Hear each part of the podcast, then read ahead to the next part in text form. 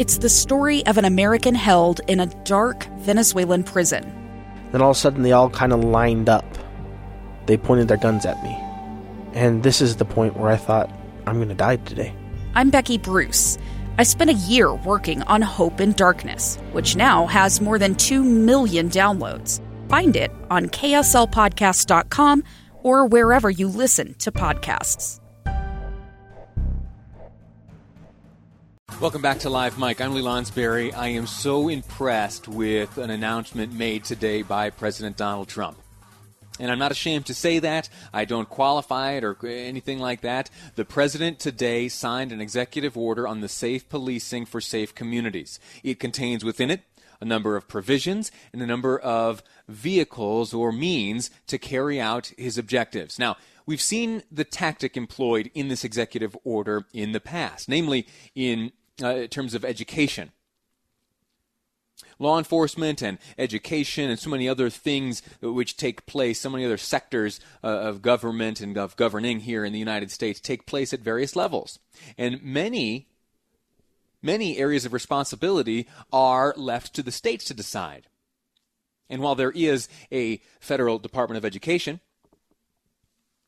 it is for the most part uh, up to the states to decide how they operate their educational systems. Now, if and when the federal government wants to get involved, it'll use this tactic. It will offer certain grants, chunks of money, federal taxpayer dollars available to states or districts.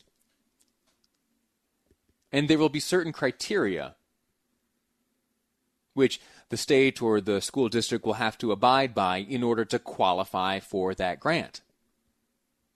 It's a it's a tactic which has been employed for years and years and years, and we see it here in this executive order employed by the president. Here's how it works: the president would like to ensure that uh, there is, well, in one instance, uh, uh, a way to certify and credential law enforcement agencies. He has empowered the Attorney General to set up certain criteria. And should a law enforcement agency here in the United States qualify within the criteria established by the Attorney General, they will then be qualified for certain grants. One of the criteria which he explicitly lays out is the prohibition on the use of chokeholds. In fact, I'll read it to you verbatim from the executive order signed today by the president. The state or local law enforcement agency's use of force policies prohibit the use of chokeholds, a physical maneuver that restricts an individual's ability to breathe for the purposes of incapacitation, except in those situations where the use of deadly force is allowed by law.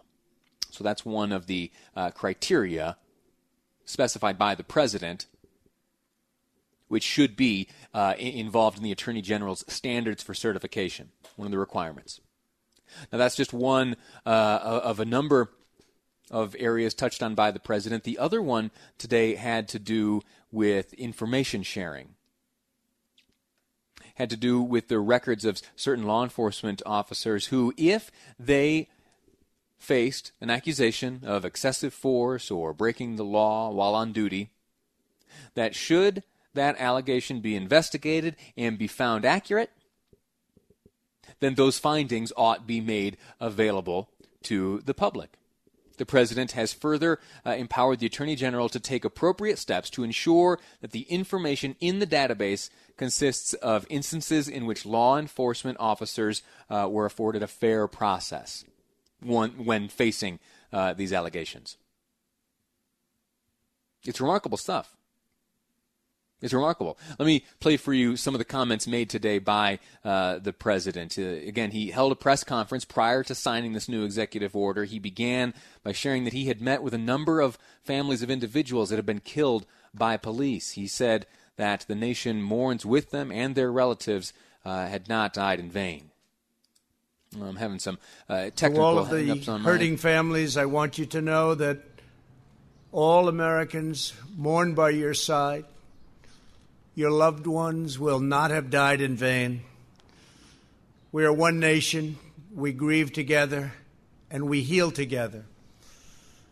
I can never imagine your pain or the depth of your anguish, but I can promise to fight for justice. He also called for people to unify and not stoke fears. What's needed now is not more stoking of fear and division. We need to bring law enforcement and communities closer together, not to drive them apart. And he praised police, saying that those members of law enforcement are the most selfless and often put themselves in danger simply to help others. The vast majority of police officers are selfless and courageous public servants. They are great men and women. When others run away from danger, police run straight into harm's way, often putting their lives at stake to protect someone who they don't know or never even met.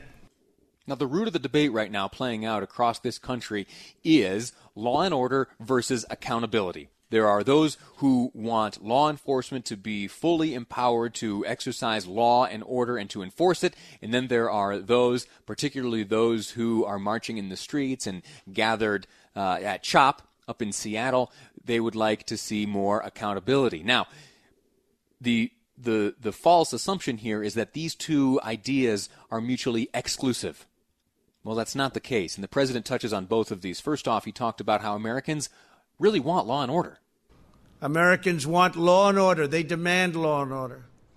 They may not say it, they may not be talking about it, but that's what they want. Some of them don't even know that's what they want, but that's what they want.